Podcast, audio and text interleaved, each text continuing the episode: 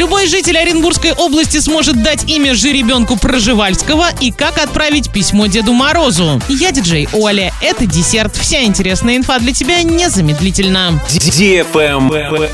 News. Заповедники Оренбуржья объявили конкурс новогодних костюмов «Теперь я проживалик». Победителю предоставят возможность выбрать имя для жеребенка, родившегося в Оренбургском заповеднике. Для участия в конкурсе, который проводится без возрастных ограничений, надо изготовить костюм лошади Проживальского из любого материала. Участникам необходимо до 14 декабря отправить фото в костюме на электронный адрес орензап, нижнее подчеркивание, экособакамейл.ру. В теме письма укажите костюм лошадь Проживальского. Итоги конкурса подведут 15 декабря, а придумать имя жеребенку, которое, кстати, зарегистрируют в Международной племенной книге лошади Проживальского, победитель должен не позднее 18 декабря. Известно, что жеребенок, которому придумает имя победитель из Оренбургской области, это девочка. Она родилась в этом году 11 июня. Правильный чек. Чек-ин. Новый рестоклуб «Пабло» открывается в самом центре города 9 декабря. Новая локация для самых ярких корпоративов и танцев до рассвета. Рестоклуб «Пабло» улетят все. Московская 3А 33 37 33 для лиц старше 18 лет.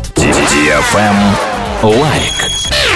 В Оренбурге в центральном почтовом отделении, расположенном на улице Кирова, 18, появился новогодний ящик для отправки писем Деду Морозу. Отправить письмо можно будет не только Деду Морозу, но и его коллегам из других регионов. Урал Морозу, удмурскому волшебнику Тол Бабаю, якутскому Чисхану, карельскому Пакайне и многим другим. Опустить в ящик свои послания нужно до 31 декабря. Чтобы получить ответ от Деда Мороза, укажите на конверте свой полный адрес индексом. Если что-то пошло не по плану, например, вы опустили письмо в обычный почтовый ящик или неверно указали адрес, то почта все равно доставит такое послание. Главное указать, что письмо отправляют Деду Морозу. На этом все с новой порцией десерта специально для тебя. Буду уже очень скоро.